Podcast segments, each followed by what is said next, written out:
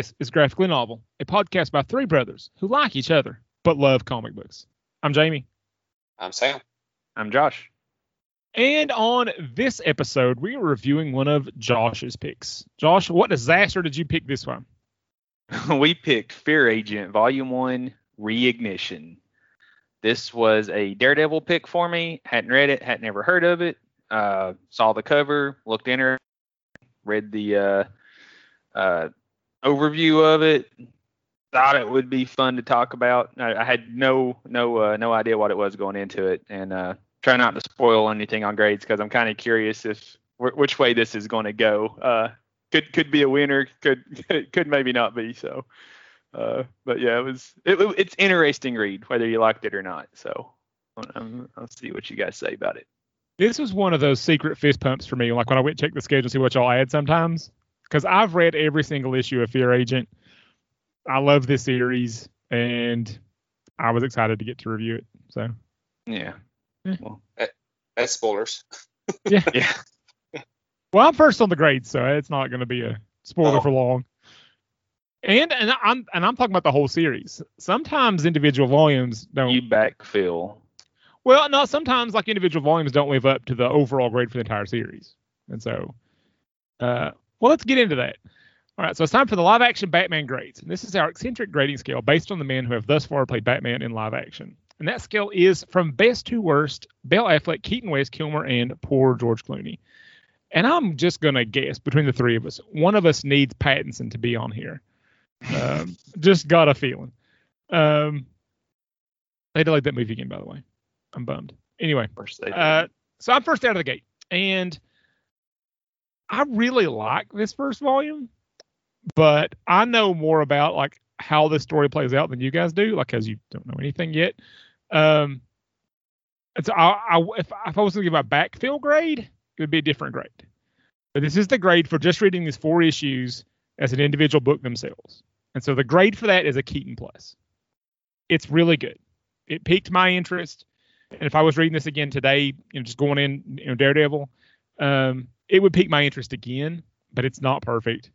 Um, and we'll we'll get into you know why. But I will say for the listeners, if you've got a soft spot for like old 50 style sci-fi pulps, you'll like the feel and like vibe of this book. So I, I for a listener, I, I would recommend that. All right, Sam, what's your live action Batman grade? All right, so uh, it it does have flaws. It's an interesting read, but it was a fun read, and I really enjoyed it. So I gave it an Affleck. I, All I, so it, it's one of the ones that it, it caught me, and I couldn't stop reading it. And this this volume has more than four issues in it, so I read the whole thing real quick. I really read a whole bunch. so I, I Yeah. did enjoy it. Yeah, I don't know why they've pulled the individual volumes off and just left the omnibus volumes on. Yeah. Editions. So I don't know why they did it that way, but it's it's really hard to stop on issue four way they ended it there. I'm like, what? 100%. Yep. Yeah. All right, Josh, what's your live action Batman grade? All right. I I was waffling between your all's two grades, and uh, I ended up going with Keaton. It it does have some flaws. Like it's not. It's got some stuff going on with it, but yeah, a- as far as just like a first issue to to want you to read more to to hook you in, it does pretty good at that. So technically, Keaton's probably pretty realistic. Uh, I wanted to give an Affleck just because it was so much fun. Right. Did the art look familiar to you? Yeah, it did. Uh, who was it on this one? What's Tony our, Moore. credits? Yeah, Tony what Moore. what else did have we done? He did the first uh, six issues of The Walking Dead Oh, okay. before Charlie or Adlard took over. Yeah, Heath Gotcha. Huston basically looks like looks Rick like in Rick Grimes. That's that's why it looks super familiar sometimes. So like, yeah, it's Rick Grimes. Now it makes sense. Well, speaking of which, let's uh, let's give it our creator credits, and then we'll get into the spoilers. Uh, so this thing was written by Rick Remender, and Sam, you know Rick Remender from Uncanny X Force. Mhm. You have read a lot of Rick Remender in the past.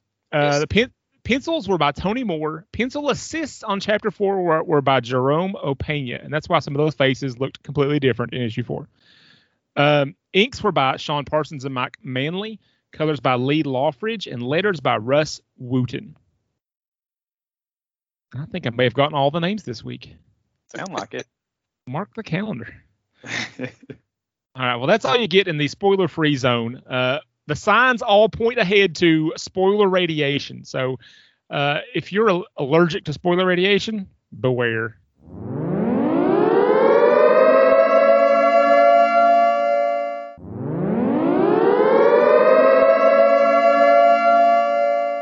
I'm trying to mix it up a little bit. All right, it's time for the bite size breakdown. Okay, I'm first on uh the chapter one here. Did they have titles again? Because I didn't write them down. All right, good. Nope. Because I didn't write them down. Okay, here we go. A space trucker stops at a space truck stop and finds it empty. Then he gets grabbed by a space monster and eaten. Heath Huston, the last fear agent, has taken a job rooting out some space monkeys. Turns out there's a jelly brain controlling the monkeys. There's a lot of running around and yelling and wishing for booze until Heath blows up the jelly brain and wins the day. That's pretty good. Yeah. All right, so for chapter two or issue two, however you want to look at it, mine uh, was a little longer than yours. So it was Heath is trying to change the oh charge the mayor for completing the job while the town is on fire and the eight men are running around causing mayhem. He returns to his ship empty-handed, and Annie, the ship's computer, is giving him a hard time, but they uh, make a quick escape. He is drunk on his way to the space station and gets an urgent call from Tom. Tom looks like a general in the military, by the way. He uh, tells Heath that the space station is gone, uh, gone quiet, and wants him to investigate. He accepts because he was already on his way there. When he arrives, the place is empty. He goes straight to the bar and finds the remains of the trucker. He realizes it's feeders and runs back to his ship. Before he can make it there, the feeders are on him. He escapes into the water system where he finds Mara hiding. He blows up the tank they're hiding in and uh, sees the stress sites, I guess how you say it, loading more uh, space trucks with feeders. And uh, Mara talks to him, uh, oh, tells him that they're headed to Earth. All right, chapter three. Heath and Mara board ship and head to Earth at warp speed. The fuel they got from the station is a new hyperfuel, and they end up bending space and crash landing on the wrong planet. Annie and the ship then blow up. Mara and Heath are chased around by thousands of robots and finally make their escape with Heath's rocket pack when they are then shot out of the sky by a new enemy. Good job. That was fast. Size. Um, I was reconsidering my best cover choice as I was flipping through there, follow along with you guys. I was like, man, these are some good covers. Um, here we go, chapter four, and I hope I didn't butcher this. Okay, so the furry guys get the harpoon out of Heath and nurse him and Mara back to health. Then they tell him all about their history. In their past, uh, lead in their past, their leaders turned themselves into robot hybrids, and one of them overthrew the benevolent ruler and now is destroying their world and seeking to develop space travel so they can spread the robot hybrid gospel. Heath and Mara realize that Annie had sent them back in time and that these are the same robot hybrids that destroyed Earth. They agree to help the furry natives stop the metal natives, but they are betrayed, and he is apparently stomped to death. The end. The end. Not really. And that's why Sam read the rest of the omnibus. yeah. He was squished like a bug. I'm betting he wasn't. Did you read the rest of it, Josh? No, I hadn't. Okay. What's wrong with you? I Exercised a bunch of self will and did not do it. All right. Well, it's time for the graphic novel pyramid, and this is the part of the show where we evaluate the book of the week based on the three elements we believe a book needs to be a good book. And the first of these is story. So, Sam, what you got on story? All right, so for this story, I, I thought the pacing was pretty good, but the the problem I had with it was the thing with the feeders. We're heading to Earth and all that stuff, and then they jumped to this uh, ten thousand years ago. I think is what it was. They jumped back in time, and then they have another enemy they got to fight. So the feeders are completely out of the thing. So the first two issues were kind of obsolete. So if you if you break it down that way, so really he could have just they could have just done the time travel thing real quick and done that. But saying that, I did enjoy the world building, like like the the planet they were on, all the I guess the hairy men look like Bigfoot, green Bigfoot to me. But I enjoyed that world building they done there with all the robots and the the crappy doomsday looking place. They've done a really good job with that. And then the the uh what's the time travel thing. I, I I did think they done good with that, and I did think it was believable. I don't know. Josh has a real hard time with the time travel, but I I thought they done good and, and it and it fit the story with the the space and the universe and all that. Yeah, um, it feels like, and I don't know how to. Say, I'm, I'm I'm not trying to talk about it without ruining things for everybody. Um, but it just reading this volume, it feels like everything's things are just happening. Like it's disconnected. Yeah. It's not a linear thing. Like you know, things are just jumping in from story point to story point, and it feels that way. I feel like there's no through line at all except Heath and his booze. Um, and so that that so just reading this volume by itself, um, that that was for me is why the grade drops down. It just it just feels random. It really yeah. does. Yeah, because issue one's kind of I don't want to call it a throwaway story, but it's really just to tell you who Heath Huston is. It doesn't play any part on anything. So really, you only get three issues of stories. Well, it doesn't sound. And Jamie's making a face. Maybe it does, or does it? Maybe it carries more weight than it appears to. But as far as these four issues are concerned, it doesn't do anything other than tell us who Heath Huston is and how much he loves his liquor. Uh, and then the second issue, like you said, Sam, he goes to the station and finds the feeders, and all that really does is accomplish getting them back in time to the last two issues. So it felt like we got a throwaway issue and then a, an entire setup issue. Uh, except the setup issue felt like the start of a storyline that they just completely forgot about. So for for these four issues, like you said, Jamie, they they really are disjointed. It, it they they aside from having Heath Huston in them, there's really no through uh, the first two to the last two. Okay. Well, I'm, I'm going to go ahead and blow your mind. I'm not going to give away specific spoilers, but I will say this. Every single thing that happens in these four issues matters and is woven together by the end. Everything. Um, I imagine the big brain from the first one was making a ship to escape the feeders. I, am not. I'm not. I'm not that's saying. I guess I can see them coming back in. Yeah, but yeah, I, I, can see how they can all later on be tied back together. But there's there's not even any hints or clues at that at all. Yeah. Uh, there, there were there was Thus there my was grade. yeah yeah. Uh, I will say though, Sam, you mentioned the pacing. I thought the pacing was good. We get downtime with Heath, Huston, see him reflecting a little bit, getting drunk. Then we see him running around being drunk, and then we see him sitting in a ship getting drunk again. So you get there's a lot of drinking going on. Uh, but uh, one thing I wanted to mention, I'll see if you guys picked up on this at all. For the first probably eight pages, I, I thought for sure we were reading a Spaceman Spiff story from Calvin and Hobbes. Yeah. I had such a feel of Spaceman the, with the with the you know the uh monologuing and, and yeah. just I, I, felt like space.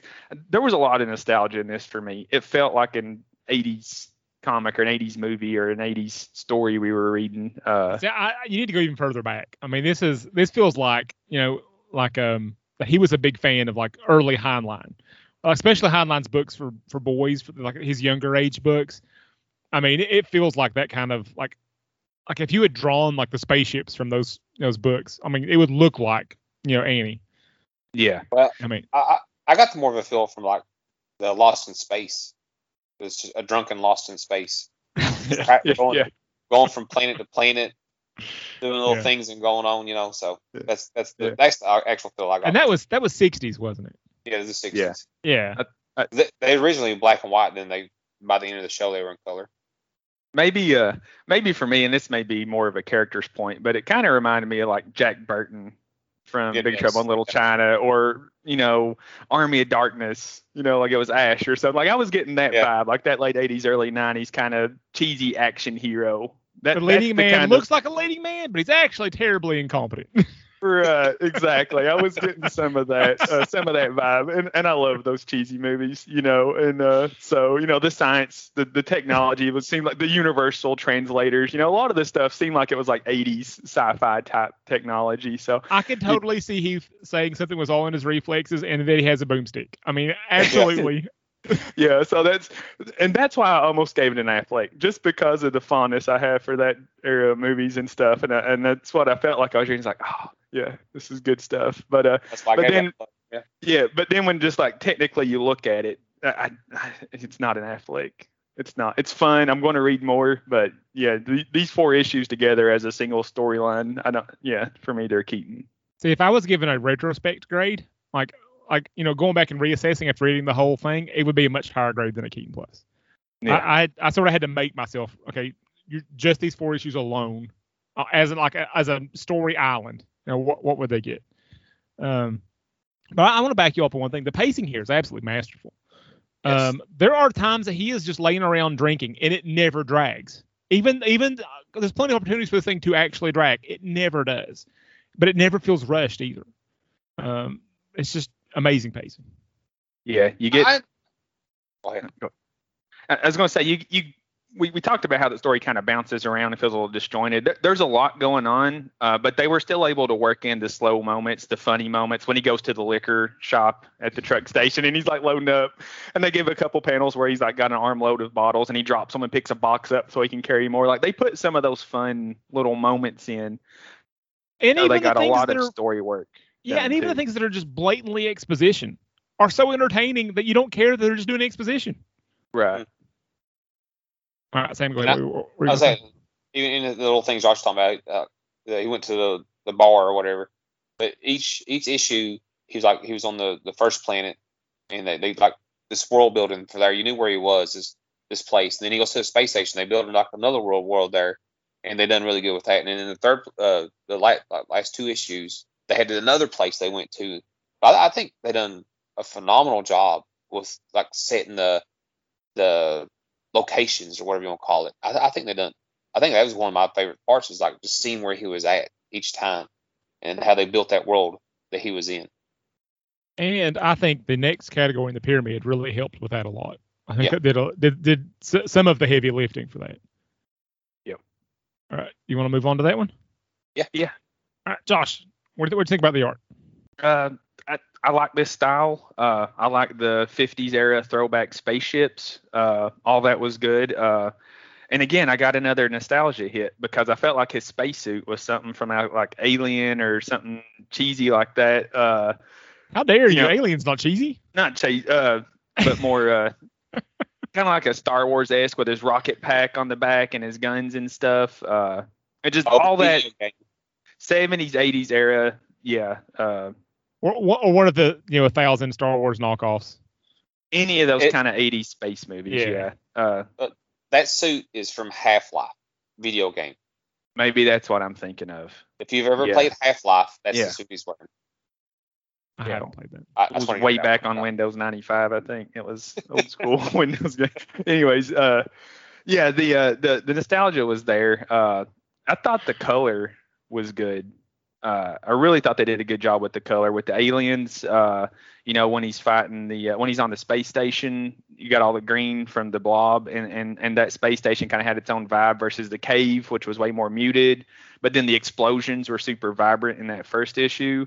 So they done a good job of, of playing with different kinds of colors. Sometimes it was real vibrant and clear. Other times it was muted. You know, when they're on the ice planet, you got a lot of the hue, the the light blue and dark blues mixed together. So I thought they done really good with the color. One The hundred jelly percent. Brain. Yeah, the jelly brain. Oh my gosh, the color on that was That yeah, was- all that that purple Yeah. after you after they had like the shadowy caves, he's fighting those monkey people or whatever, and then and then you get that giant purple, you know, brain. it It reminded looks like me it's of glowing. yeah. What what are the what's it called? Like is it bioluminescent? Like the the, the underwater creatures that glow. That's what it reminded me of. Uh, you got, I don't know how they done it, but they made it actually look like it was glowing in a dark cave. It was, it was some really great art. Yeah, it even had a, a horizontal bar-shaped pupils like a octopus or something. You know, it really had that under deep sea kind of feel to it, Jamie. I was I was feeling that too. Um, my only complaint, and then we can go back to bragging, is I didn't like the way that uh, Mara is portrayed at this point of the story. She's just a femme fatale. She's um very sexualized. I mean, every everything is some kind of like pinup girl pose. Like every panel she's in, um, she should be like on like the side of a bomber in World War II. Like from every single panel she's on. Yeah. Um, and I know they're going for the 50s sci-fi trope. You know, the damsel, you know, the sci-fi damsel has to be saved, who falls in love with the hero or whatever. I know, I know, I get the trope. I get it. I just don't care for it. And there wasn't enough yet in her character to um to get beyond that. Now that Sam knows that changes very rapidly. Um, but for like I said, we're just talking about these first four issues, and I don't think she's she's probably the weakest point of this thing. She's not set up very well. She's likable enough, but I don't like the way she's handled these first four issues. Um, Uh, that's it- that's a good point. Yeah, it's a it's a character thing we already talk about, but she does have a couple things like when they first meet, she like punches him in the stomach because he wouldn't quit holding her. So she did have a few small moments. Yeah. But like, Yeah. but art wise, I agree with you. Everything it was just it's a pin up, the over sexualizer and all that stuff. But Yeah. and I think they were trying to nail down of what they're actually going to make her look like because she I feel like she her face and stuff changed almost every issue. Like she wasn't consistent. Yeah, Uh, other other than the mole and the Aeon Flux hair flip thing, everything Yeah. else kept moving around. Yeah. Yeah. Yep. I did uh, another. I'm gonna go back to bragging on it, Jamie. Uh, I, like the uh, the alien designs and the character designs. Uh, we already talked about the big brain from issue one. That was super cool. Uh, you know the the the eight foot tall yeti creatures, the the people from the third and fourth issues. They're super cool uh, design. Uh, the robots looked cool. They look like old 50 style robots with the with the floating brain and the little glass capsule on top. All that was really cool. All the character designs. uh, General Crank wished he looks that cool. Yeah, yeah. Uh, like I said, aside from Mara, uh, all the character designs are really cool. I even liked Heath. His his setup's cool. You know, the orange jumpsuit with all the with the gun and the rocket booster on the back. It, it's all good stuff. Well, I don't, I don't even have a problem with the, the the character design for Mara. It's the posing and the posture stuff they do with her. I, th- Yeah. I think I think her spacesuit looks cool. Yeah. Yeah. But you but you're right. I mean, if, I mean, e- even the space monkeys look cool. Yeah. If uh, Right. go ahead. Uh, and and they might be the only throwaway thing in this entire book, and even they look cool. Yeah. Uh, I want to lead you all to a specific panel. I was going to throw a couple of the nostalgia references out, or at least one of them. Go to page 96, uh, panel five, the bottom left panel. That looks like if you remember Lawnmower Man with Jeff Fahey. That looks like the monkey from the beginning, doesn't it? That helmet. I mean, that's a that's an 80s helmet all day long, late 80s, early 90s helmet. As soon That's as the- I saw that, I was like Lawnmower Man. Man, That's the first we, reality helmet. we are Yeah. dropping so many old man references. yeah. it's usually just me. It's all of us this week. Yeah. But th- that's know- what that looks like, right? I mean, It does. It really does. Yeah, Yeah. I didn't catch that till then, but yeah, I can see or RoboCop. yeah. guys. But I, I do agree. I, I enjoyed it all. E- even uh, his spaceship, Annie, has got that uh, tiger shark mouth throttle on the front of it. Whatever. I mean, that that was so cool. Loved all the color, all the creatures. I mean, the, even like the creepy stuff when they the decomposing body of the trucker they, they found. They done really good with all that all that stuff. So, uh, like I said, the only thing I, re- I had a problem with was I know they changed artists in the fourth issue, but the art wasn't super consistent with the faces. A- after issue one, I felt like they had Heath figured out. There's still still a little bit of of figuring Heath out in the first one. Mm. Mara, they don't figure out for a while. Um, I don't even think the first omnibus has her figured out. By the end, they do. Um, but everything else looks so awesome. I don't It's even. robots. Yeah. Just, I mean, just I, I- I Even even the landscapes look great. yeah. Yeah, Yeah. Tony Moore knocked this completely out of the park. And if I remember right, he and Jerome Pena start alternating gra- uh, storylines. And so Tony Moore does like you know reignition, and then Jerome Pena does like the next six, and then Tony Moore comes back and does the next arc, and they just completely. It's only, but I think it's only those two guys all the way through. Oh, that's cool. I, I like when there's a consistent look to a book like that. Um, and and and they're different artists, but they're complementary of each other. They, Uh, they are. yeah it, it does it is not it's not jarring um all right so uh y'all read on read. Yeah, we're ready to move on to characters. word, words are hard. Um ta- talking not easy. Um all right so uh i like heath. I mean he's a he's an interesting lovable loser. He's not as competent as he thinks he is. He does he thinks he always catches his break. Sometimes it's a harpoon breaking his spine. Um but he was he's fun to follow around. Um he's and, and getting to know him and just w- watching the absurd things he gets himself into he's fun to follow around um uh, he's not a guy I really want. To, I mean, if he were a real human, I don't think I'd want to hang hang out with him or anything. But watching the exploits of Heath Huston, it's entertaining. Yes.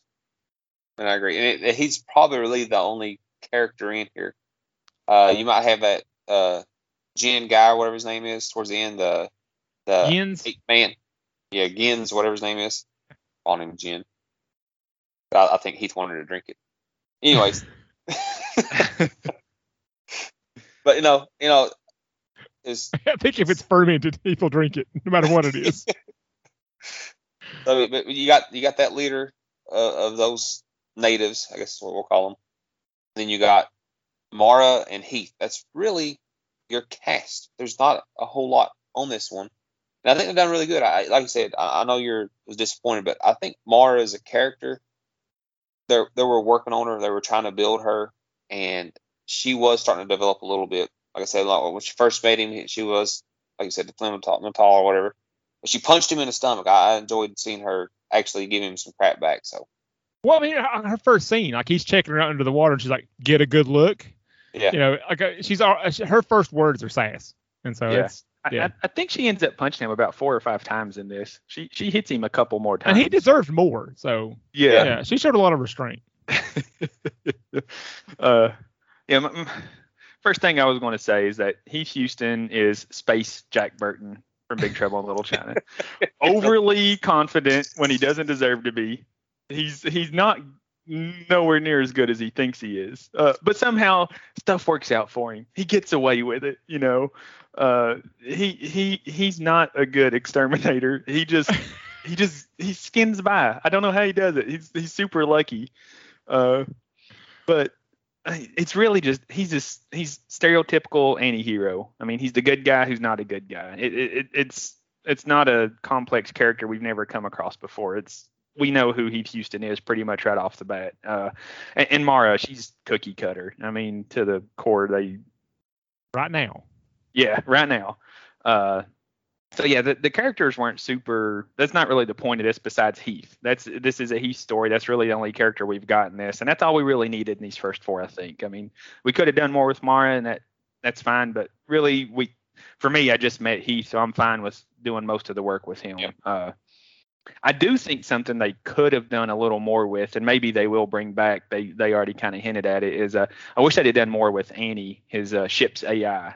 I felt like that could have been a cool dynamic with Mara, because I I get the vibe that uh, Annie is the uh, AI version of his wife who died on Earth, right? Uh, that's kind of what I'm picking up. So I'm not saying things. yeah, but anyway, I, I felt if they get back into that, that'll be good because I was missing that. They they kind of set it up. They almost made Annie seem a little jealous when Mario come on the ship, and I'm like, oh, they're going to build some tension there. This could be this could be fun, and then they just never go with it. You know, the ship explodes before we get any of that. So I thought that was a missed character opportunity that could have added some some more stuff. I I, I just want to say that everything you're talking about are reasons you should keep reading. Oh, I plan to. Yeah. Okay. I just, you know, I like to, I like to just read what we're reviewing so I can give an honest grade. I don't like, I don't like getting grade bumps from extra stuff that's not in this, this volume. So No, it's fine. I'm just saying, like, all the things you want to know and are curious about, just keep going. well, I guess Um, they did a good job hooking me. They, they left the, they left the right danglers out for me to want to follow up on. They, they did a good job of that. last, last point I wanted to make on characters um, is that so, so most of the, the character moments we see with Heath are we see that he's a he's deeply nihilist. I mean this this is a guy who's depressed. I mean there's a reason he's drinking nonstop. I mean he, this guy does not enjoy life. Um, doesn't really have any reason to go ahead except he doesn't have anything else to do except put another another foot forward. But there's those moments when this her- heroism pops out and and he goes full on hopeful hero when he realizes he has a chance to save his family. And Oh. that that's just really intriguing. Like the, those little little those little sunbeams poking out of that dark black hole of his heart you know? It's just in, it's intriguing stuff. Yeah, they uh which we didn't mention that in the art, but those couple of panels when he finds out that they're 20,000 years in the past and he's got a chance to stop the robots that killed his family, just even those couple of panels, that wild glee on his face, you know, it was such a change from the, you know, bored, smug, drunk face he was making the whole time to, to that just, yeah, that glee is the best way I could describe it, you know, that, and, they, and they done that with the art too. So yeah, there, there's glimpses in there of more stuff to him. yeah we I remember on walking dead we said that um, charlie adlard was a better fit for the walking dead than tony moore was tony, tony moore did a fine job but Charlie Adlard was the guy who was. I mean, Sam didn't say this because he won't read it. It's black and white. Um, but Tony Moore is the right guy for Fear Agent. I mean, it's as perfect a fit. I can't. I can't imagine anybody else but him or Jerome Opeña drawing it. I mean, it, this is the perfect fit for Tony Moore. And Okay. we circled back to art. It was awesome. All right, y'all want to give us some awards? Yep. Do it. Can you dig it? Can you dig it? Sam, what was your best cover? And I've already reconsidered mine a couple of times. I have two because they're all actually really good. So any answer you give is correct, I think. But mine's on page 31, issue two. It's the feeders and Heath. 31, page 31. Yeah, that's really good. Like you, like you said, they're all really good. Uh, Josh, what did you have? Yeah, I like that one. Uh, I went with, and I'm, I'm gonna catch flack for it. I went with uh, cover three on page 55 because it's got a very uh, uh, provocative Mara pose on there. But again, I was getting Army of Darkness vibe from this, you know. Hundred percent. yeah. Yeah. With but with robots instead of zombies. It was And how, how how many '50s sci-fi pulp novels had some version of that on the cover? Yeah. I mean that Yeah. that's that's a pure retro nostalgia thing that Tony Moore's doing there. even the to little, let's say the little laser guns and circles. Yeah. Yeah. and the robots having you know two uh finger pincers or three finger pincers instead of more hand shapes you know those old school Yeah. yeah, old school robots it's yeah that that for me was it just just because it captured that 50s era spaceman adventure feel Well, I love the way this worked out because I had basically had a three-way tie between covers two, three, and four. So I'm going to mention cover four now, there Um, you go and that's on page 79, and that's the one where he's looking at the jelly brain with the wires coming out of it, and he just has a he has a I mean, that's a Bruce Campbell look on his face. Um, and it's it's interestingly colored. The background is like, you know, curious like what's going on in the background there. I just, but they're all good. and he's got the big belt- texas belt belt buckle. buckle yeah, yeah. Love it. Jared even puts it on over his like like spacewalking spacesuit. It still has the Yeah. buckle on it out there too. Yeah. No, that's that's Bruce Campbell trying to remember the third word before he picks up the Necronomicon. that's that that's that scene. Only it's a brain in a jar instead of the Necronomicon. That's yeah, Hundred percent. All right, uh, Josh, who is your best character and why did you pick Heath? uh, I picked Heath because he's really the only character in it. Uh, and even if he hadn't been, he's he's fun. He's so entertaining. Like you said, he's. Do you want to hang out with him? Is he the coolest guy to sit around with and talk? Probably not. Is he the funnest guy to read about? Yeah. he's he's just. In, the things he says are always entertaining. Yeah, um, I picked Heath because um, he's just an interesting mix of stuff. Like he's not a dude I want to hang out with. I wouldn't want to hire him to take care of a you know, you know, extermination issue. I mean, there's no there's no area of life I found where he's competent yet. Um, but he's got an interesting backstory. Um, he's always entertaining. Like whenever it's time to do something, he does it in an entertaining and interesting fashion.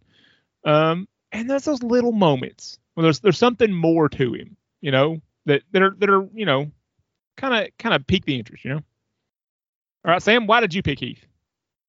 Uh, because it, y'all talk about it. It's not somebody you want to hang out with, but you want to hear his stories and his exploits. What what's what's he been up to? What's he doing? I want I want to hear about this guy. But since Yeah. everybody picked Heath, I, I kind of like Mara. I, we've talked about her a little bit too. I just want to throw it out there. I, I thought pretty cool. She's standing up for herself just a little bit. But no, Heath's the right answer.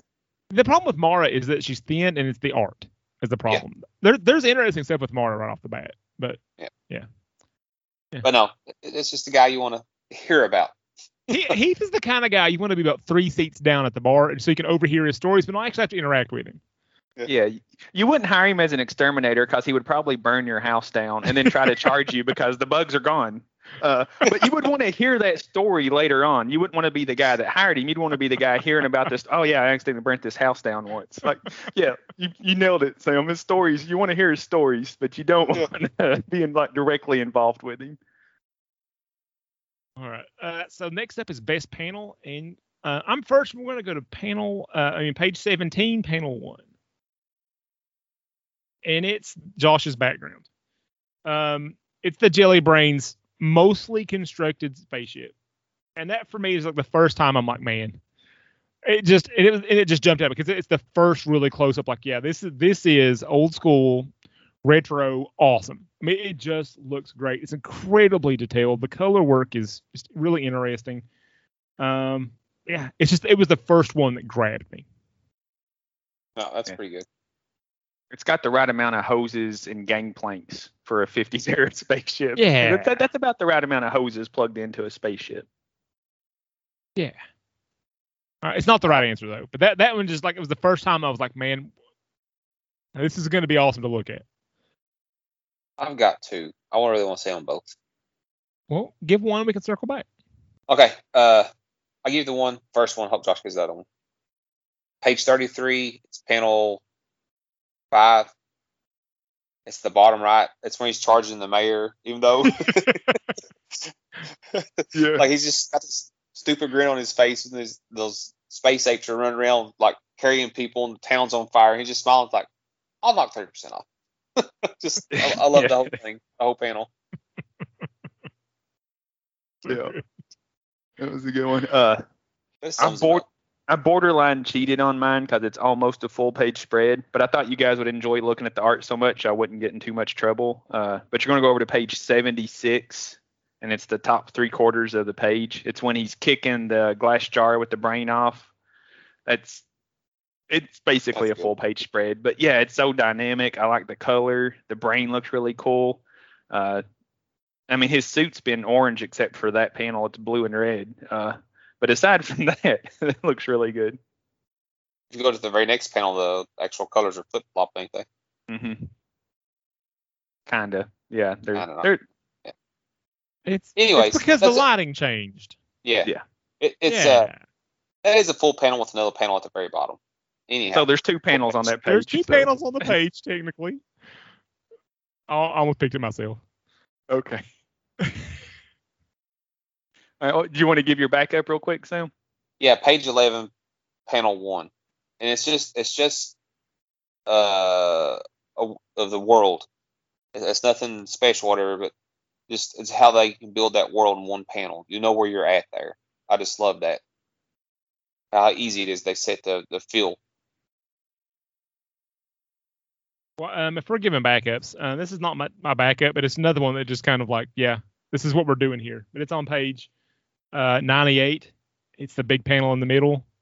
It's just there's that one like brain in the middle of it. There's just hoses and technology going everywhere. It's like, yep, where that this is that kind of story. Yeah, Yeah. Both yours are like that. yeah. Okay, uh, Sam, what was your best dialogue? All right, this is page 12, uh, and it, it sums up who he is. And it's just Josh's Spaceman Spiff monologue. It goes, uh, I want to read it all, but I'll read a little bit of it. Uh, it says, My mama made me read Clemens. She used to tell me I was a reckless boy and I needed philosophy, prepare me for the real world. Guess she couldn't have known at the time that I'd end up, up, up using philosophy to help me be reckless. I just thought it was funny. Like, yeah, that's that's Heath. That's mine's real similar to that. It's on page uh, 25. It's the same same first issue there. Uh, and, and uh, due to some of the language used, I'm going to uh, soften it up a little bit. But he just jumps and uh, lands on one of the creatures, and uh, he says, "I can feel the pitiful creature's jaw snap clean beneath my boot." My conscience kicks in. I promise myself, if I survive this, I'll help build a refugee for these creatures. But I'm a liar. If I survive this, I'm never coming anywhere near this crap hole again. It's just like he, even he's, he even he knows he don't have a conscience. He's like, nah, I'm lying to myself. I'm not coming back here. You know, I thought that was good. That is good. Yeah, we should we should have mentioned earlier. Um, this is Rick Remender with Marvel's editor telling him he can't do the things he wants to do with every story. So um, yeah, there's lots of language. If you read further into the omnibus, there's lots more um, material that you won't want to read in front of your kids. So just uh, bear, bear that in mind.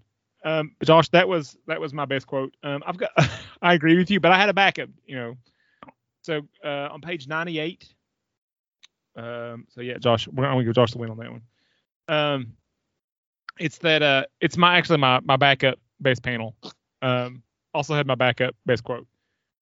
Uh, it said that uh, and it's when uh, Heath is actually making a little bit of sense and having some a little bit of depth of thought. It says that Clemens said that courage is resistance to fear, not the absence of it. It usually helps me at times like this, but there's too much at stake here. All I got is fear. He's actually feeling the gravity of the moment for a change. Yeah. Yeah. He he almost good. got serious. Yeah. Yeah. Didn't take We all use, yeah, so we all use Spaceman Spiff quotes. I like Yep. it. Remender's good with the uh with the uh the nar- narration boxes. Mhm. Yeah, those, back in the day before it stopped being cool, those would have been thought balloons, but we're, we're all too cool for that now. Yeah, they they almost it was kind of a little bit of a noir feel. You know, he's like, I've got four seconds to before he gets to him. He takes five to pull my gun. Like, you know, he was kind of doing the auto narration was kind of cool. Yeah, there's a few moments there. Yeah. All right, uh, so Josh, and man, there's a lot of good options on this next one. What was your best full page spread? I'm gonna go back to back wins. Page 22. It's that giant purple brain. Ding, ding, ding, ding, ding. Jelly brain. Yep. Yeah, the I jelly agree. brain. It's because you so far you had that one of your panels you ref, referred to, Sam. It's just this worn down, looks like thousand year old civilization. It's all growed up, and then you're in a cave with these, you know, monkey creatures, and everything's, you know, all dreary and and subdued, and then poof, you get this super purple, bright, you know, high def, uh, full page spread of this, you know, jelly brain, and it, it it's amazing. And it's and it's in, it's intriguing the way it's got a it's sitting on some technology. I mean, the, the whole thing it, it's a it, yeah that that was mine, and I didn't even. I mean, there's a there's a lot of good options, but this was the clear winner for me. That, that, that's that's that's a really good one. I figured I was gonna pick it, so I picked a different one too. Okay. So the other one I like is on page 54, and it's uh mostly I picked that one for the background. I love the way they done the Yeah. space and stuff. Good one. Yeah, that that, that was going to be my runner up if I didn't go. I, uh, when I was reading it, uh, I marked that down on my first read through, and I said, "Yep, that's my best full page spread." And then I never went back and changed it. I was happy with that one the whole time. That might be the worst Mara pose in the book, though. Yeah. Oh yeah, that one. Yeah, Yeah. human spines don't do that, and neither do human clothes. But I was looking at the mostly the background, the space. No, you're right. That's great. Um, and even the way the um, like the the space truckers trucks are going Yeah. away, it just it yeah, it's really good. It's got some kind of emblem on top on the space structure close. It's got like a pyramid and some stuff on it. I forget what that is.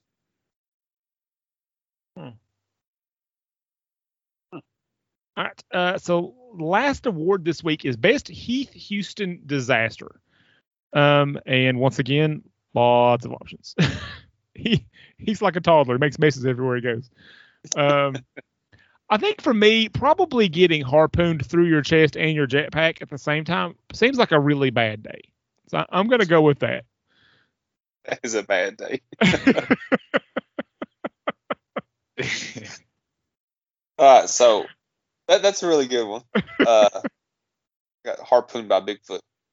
Anyways, uh, the one I thought of was it's the right back to that first and second issue. is the the space ape things where he's supposed to be exterminating them, whatever, and then comes uh, and saving their equipment that was stolen. So he blows everything up, and then the apes are in town running around, just like burning the town down, like kidnapping people and stuff. And he's still there trying to charge the mayor. Then gets in a fight with the mayor, assaults the mayor, and all that stuff. that whole the whole setup that that was a disaster. It couldn't go away fast enough for me. Like he literally just fled the planet to get away. he really is Jack Burton, except there's no Wang to bail him out of everything. No, no way. Exactly. Yeah. Uh, so uh, there were yeah there were a lot of choices. I almost said all of issue one, uh, but I Yeah. but I narrowed it down. Uh, and I'm with you, Sam, because to me it's it, it's not the worst thing that happens to him. It's not the biggest disaster in these four issues. I don't even think he would consider it a disaster. I feel like this kind of stuff happens to him so much that this is just normal routine, and we're all reading it like, whoa, how's he going to get out of this? This is terrible. But it's from when the ape man bites through his arm and freezes Oh, his yeah. arm until he gets chased off the planet. So from getting his arm froze to unfreezing it to blowing everything up and then yeah, still trying to charge him. That was all. To me, I don't even think he considered that a disaster. That was just a normal. See, now I would say that I, he would he would describe that as a successful operation. The only disaster being they didn't actually pay him. Right. They ripped him off at the It's end. That's the only thing that went wrong. Yeah. Yeah. Yeah, exactly. But I'm reading it and I'm like, man, he's I always I always find my break. You know, for him it's just like this, this is how I do my job, man. This is this Yeah. is my job. This is what I do. I think they were worse off after they hired him. I think they were. All right, y'all want to cast this thing? Yep. Sure. All right. Uh, hey Sam, before you got on, Josh was uh he was not Captain Smugface, he was Commodore Smugface. So just be ready. Pretty happy All with mine. All right. So Sam, who's your Heath Huston? Jon Bernthal. That's a good one. That's He really kind of good. looks like him. He's a great actor. I think he can do pull it all off. I, I really think he'd be good at it. As I was reading it, I knew he was gonna be casting him, and it's just like I didn't I didn't look nobody else up. Just Jon Bernthal. I've never seen him be this incompetent before though. He's usually highly competent. Yeah, he can pull it off. I think he'd be all right. Pretty good.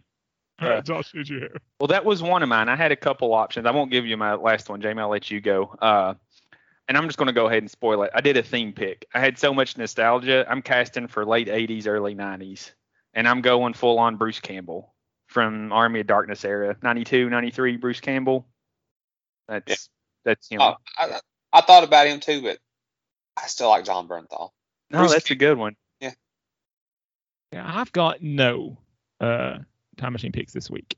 Um, I've got five Heath Huston's written down, but I think as I look at it, I think there's a clear winner.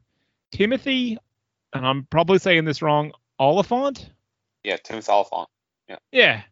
He got, he got these, I mean, No, kind of looks He's- like him. I could totally believe him being skeevy. Um, kind of would be shocked if he wasn't a little bit skeevy. Just kind of gives off that vibe a little bit. Like, likable, entertaining, you know. Also can believe, you know, some incompetent moments. So yeah. Yeah. Yeah. no, he, he's good. That that's a good one. Yeah, my the third page in when you first see Heath Huston, I had Jon Hamm in my head. I was like Jon Hamm for the win. Uh, but then I decided to do my uh theme pick and I rolled him out. But yeah, Jon Th- Bernthal was my other one, Sam. So that's I'm with you on that one. um, I thought about McConaughey. Oh he's, yeah, he's so Texas. Yeah. But, he, but he's not really a Heath, Heath, Heath Huston kind of Texan. So. No. full gold. Yeah. Uh, anyway, um, Josh, who is your Mara? All right. So keeping my theme in mind, we're going back to the early '90s and we're grabbing Salma Hayek. Oh, that's a good one. You could almost just go get her from the set of Eternals. Yeah. Yeah. She ain't changed that, that much. Yeah. Yeah, that's not bad. Um, and in this era of movies you're picking her from, she was doing some of these poses. Yeah. Uh, yeah. But she she's turned into a really good actress, and she if she if she ends up being more, uh, she can do that too. So Yeah, I think she was always a good actress, and just because of the way she looked, she was given the opportunity. She was just shoved Yeah. into certain kind of roles for a long time. hundred percent. Um, I'm gonna go with uh, cause this, cause this is, I mean, it's it's a serious book in some ways. It's also a really funny book. So I wanted somebody who could be really funny, and I really like Melissa. I'm probably saying her last name wrong. Fumero. She plays Santiago on Brooklyn Nine Nine. Oh yeah, I'm talking about. Yeah. Yeah, she's really funny. I, I could I could see her, you know, playing off this role. I mean, they'll have to hooch her up a little bit, but um, she's an. I mean, she's a you know conventionally attractive lady. I mean, they, they could they could do that, but she could totally do all the comedic stuff, all those funny moments, the funny interactions. I mean, she's pretty much you know done some of those with Andy Samberg already. So, Uh, Sam, who'd you have? I think those are really good answers, both of you guys. But I want to defend myself. I think I got the right answer. Eva Mendes looks like her, and I kept I kept picturing her from uh, the Mark Wahlberg and uh, Will Ferrell movie, The Other Guys. Yeah, The wife. I just I just I can see her doing all of it. yeah. My my backup was Penelope Cruz. I, I I felt I felt like she looked more the part than Melissa Fumero, but like I just I wanted those comedic moments to really land. So that's why I went the other way. But those are all good choices. I think so too. Good job, guys. Uh, Josh, you're not getting the clear wins you thought you were. No, no. Wait for it though. We still got four more. All right. I'm hit. I'm hitting all the nostalgia, man. Okay, I've got the right answer on Annie though. Um, I don't have a runner-up. I don't have a backup. I don't have anything. This is I'm probably saying her name wrong too. Mayim Bialik from Big Bang Theory, and she was Blossom. I mean, yeah, she kind of looks like the way they draw her. Um, on the thing, I could just see her like saying the like the smart things that she says, but also like the the sass and attitude she gives Heath, and the and the shade she throws at Mara the second she steps on the ship. I could see her doing all that. That's a really good one too. I know. All right. Well, I went a different direction. I went with Scarlett Johansson. I think she's got a good voice, can do that type of voice acting stuff, and I can see her doing, like you said, all the the the shade she was stuff she was throwing, being jealous. I thought Scar- Scarlett Johansson. Yeah. Josh. All right. Well, who was America's sweetheart in the early '90s? Julia Roberts. Oh yeah. I can see her playing against Bruce Campbell, being drunken and obnoxious, and her trying to be the straight laced, exasperated with him, trying to keep him on schedule and stuff. And if we get a flashback to where she was a real person, if it is his wife, I think she would do that stuff good too. I can't. I'm blanking on the name. Who was the lady in Adventures in Babysitting? That that's about the era you're casting from, right? Let's say 86 to 94. I Yeah. gave myself a little bit of a range there. Yeah. Yeah.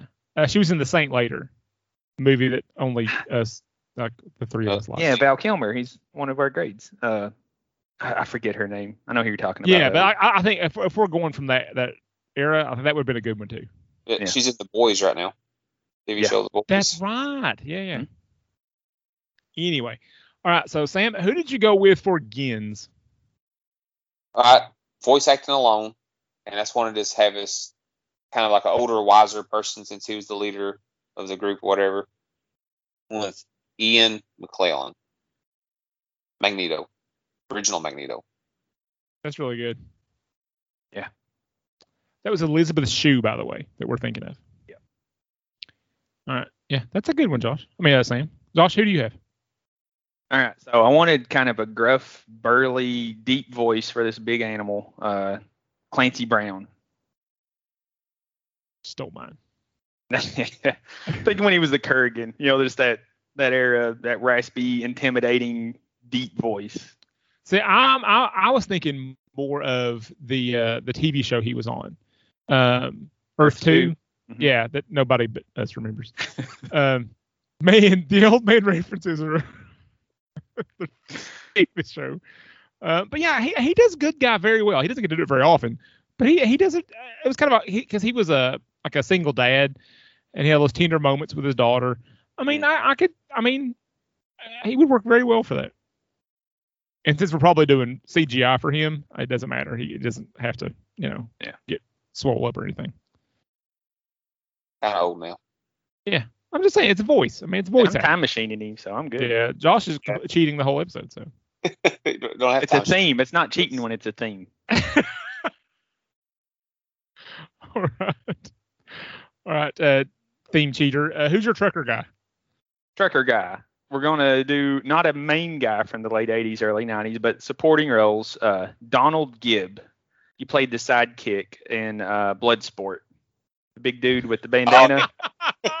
That's pretty good. yeah. Yeah. Because he's just a small part. He's just going to be in there for a little bit. I can see him doing the obnoxious trucker stuff, you know, believably. Uh, yeah, he's a big, big burly dude. I think it'd be fun. Donald Gibb. So, so on the uh, next episode of the Nerds Around the Table that comes out, we were I was doing martial arts movie research, and I ended up on a I fell down a Bloodsport rabbit hole. Did you know there was like five Bloodsport sequels?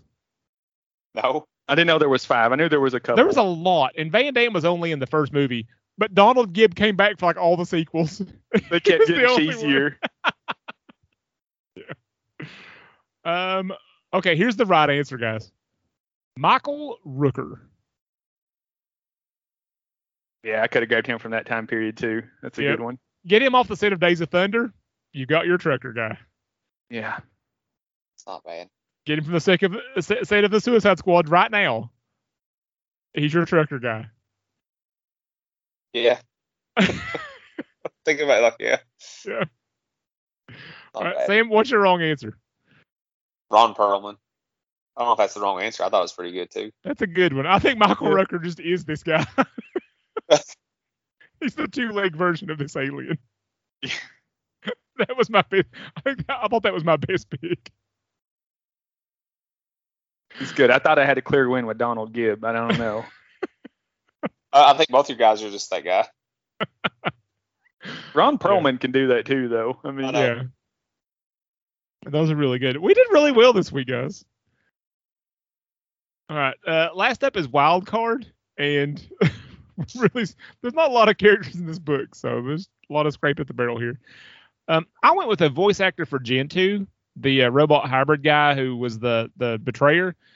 I'm gonna go with Andy Serkis, um, and not just for like the Gollum voice. He does lots of different voices, but he does like um, you know, scary, like menacing voices really well. So I'm just going something in that range. Maybe maybe his Ulysses Klaue voice from the MCU or something like that.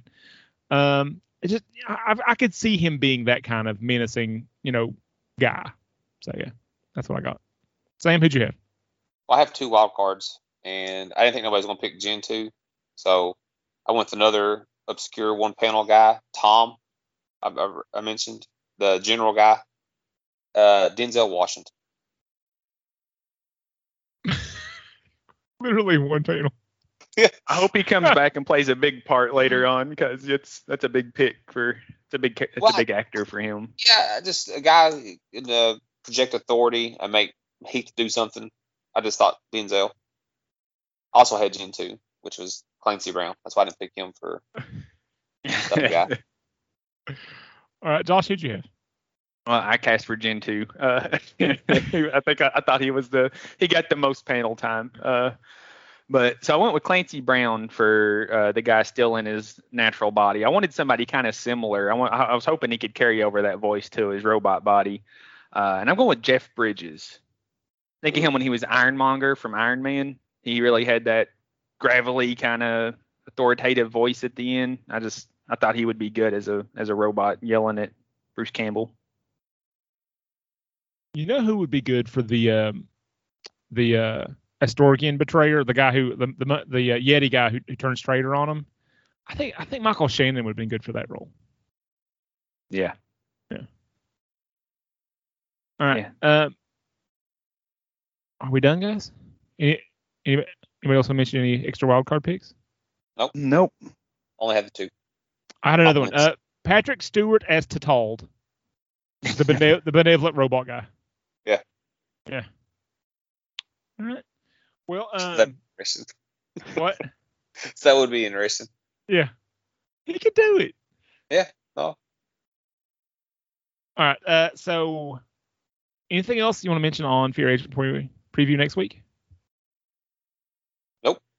All Well, next week we are reviewing Vader Down, and it was the um, this was shortly after Marvel got the rights back to Star Wars, and so this was pro- I think it was this was the second year since they relaunched all of you know Star Wars, and so this was the first crossover event. So we've got like the one main book, Vader Down number one, and then I think it's three issues of the Star Wars book and two issues of the Vader book. And so, um, and I'm vamping because I can't find the book to pull up the summary. No, no. I got it. I got it. I got it. Just give me a second. I thought you Um, weren't prepared. I was prepared, um, but I had on this same tablet I had pulled up for your agent. Was looking at those pictures. So, um, anyway, uh, so here we go. This is the summary for Star Wars Vader Down. Two of the biggest titles in comics collide in the first crossover of the new Marvel Age of Star Wars. When Darth Vader accidentally finds himself facing off against the Rebel fleet on his own, he is sent crashing onto a nearby planet. Will the Rebels seize this opportunity to put an end to one of their greatest enemies? Will they be put no, will they be made to feel the full power of the dark side? The Sith Lord may be down, but he isn't out. All your favorites are here, old and new, good and evil. Luke, Vader, Leia, Aphra, Han, 3PO, R2, Triple Zero, and BT1. In a hair-raising battle of the Wookiees, Chewbacca versus Black Krrsantan. And then there's Wookiee talk that I can't say. Um, so have y'all read, read anything with Aphra in it? Yeah, the one I made for review. Okay, Mhm. yeah, yeah. Yeah. So well, have you met the droid yet? Yeah, she already had triple zero. Okay. All right. triple zero gets to really flex here. So the, the way the way I would recommend this this book to our listeners is so you remember that really really awesome Vader scene at the end of Rogue One. hmm This is about 150 pages of that scene. Oh, awesome. Yeah, it's it's awesome. It's one of my, it's one of my favorite Star Wars. Like n- not not with a camera, anything like in print. this is like my one of my favorite Star Wars things ever. Oh, cool. Yeah, it's really good. I'm excited I'm talk excited. about this with you guys next week. Yeah. Yep.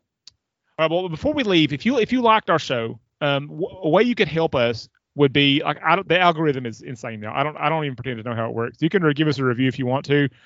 Apparently, that's not as helpful as it used to be. But if you enjoy our show, if you told a friend, if everybody who listens to our show told a friend, that would be a big help to the show. So if you know somebody who would like our weird brand of nerdiness, let them know we're here. All right, well, guys, I think we're done with Fear Agent. On to Vader Down. Salute. See ya. Good night. Goodbye, Belgium.